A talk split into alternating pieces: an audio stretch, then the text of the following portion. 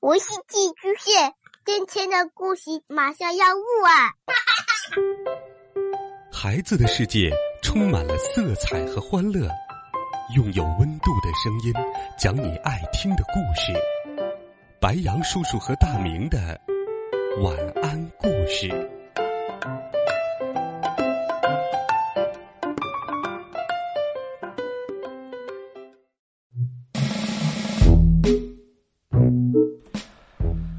小朋友们，晚上好！又到了白羊叔叔给你讲故事的时间啦。今天晚上，白羊叔叔要给你讲一个非常有趣的故事。你上课迟到过吗？有没有想出一个迟到的理由？今天的故事主人公小猪就迟到了。我们一起来听这个有趣的故事：迟到的理由。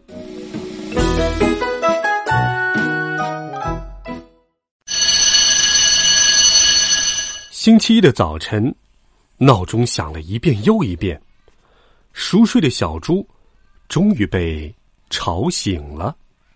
哦，糟了，我迟到了！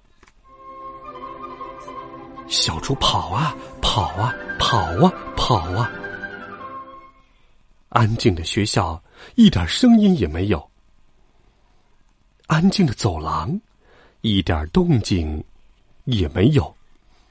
糟了糟了，都上课了，怎么办？怎么办？啊啊，怎么办呢？该怎么办呢？一定要想个理由才行啊！哦，我可以说我和大象一样，醒了太长时间的鼻涕。哼哼，小猪很快的摇摇手。哦不，我没有那么长的鼻子，老师不会相信的。嗯。我可以学学鳄鱼，刷了太久的牙齿，刷刷刷。小猪马上甩甩头，哦不，我没有那么多的牙齿，老师不会相信的。对了，我可以像长颈鹿那样，因为围了很久很久的围巾才迟到的。小猪刚说完，就叹了口气，唉，哦不。我没有那么长的脖子，老师不会相信。这些都是别人的理由。嗯，再想想，嗯，再想想。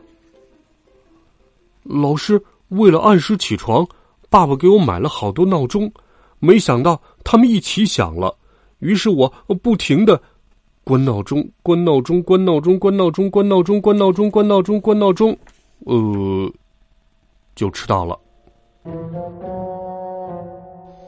老师为了有力气上课，妈妈给我做了超级丰盛的早餐，于是我使劲吃，使劲吃，使劲吃，使劲吃，使劲吃，你就迟到了。老师为了准时到学校，我像风一样拼命的跑啊跑啊，嗯，没想到书啊、铅笔啊掉了一路，我只好一样一样的捡回来。老师，我最害怕迟到了，真的，嗯，真的。可是上学的路像迷宫一样，我走着走着就迷路了。唉，老师会相信哪一个呢？咚咚咚，小猪鼓起勇气敲了教室的门。怎么迟到了？老师。我，我，我起晚了。下次要注意哦，赶快坐下来上课吧。小猪长长的舒了一口气，原来这才是最好的理由。好了，小朋友们。迟到的理由，白杨叔叔就给你讲到这儿了。小猪的心里，你也有过吗？但最后，小猪还是说了实话，对吗？老师也原谅了他。今天的故事就给你讲到这儿吧。欢迎在微信当中搜索“白杨叔叔讲故事”的汉字，点击关注我们的公众微信号。我们明天见，晚安，好梦，明天不要迟到哟。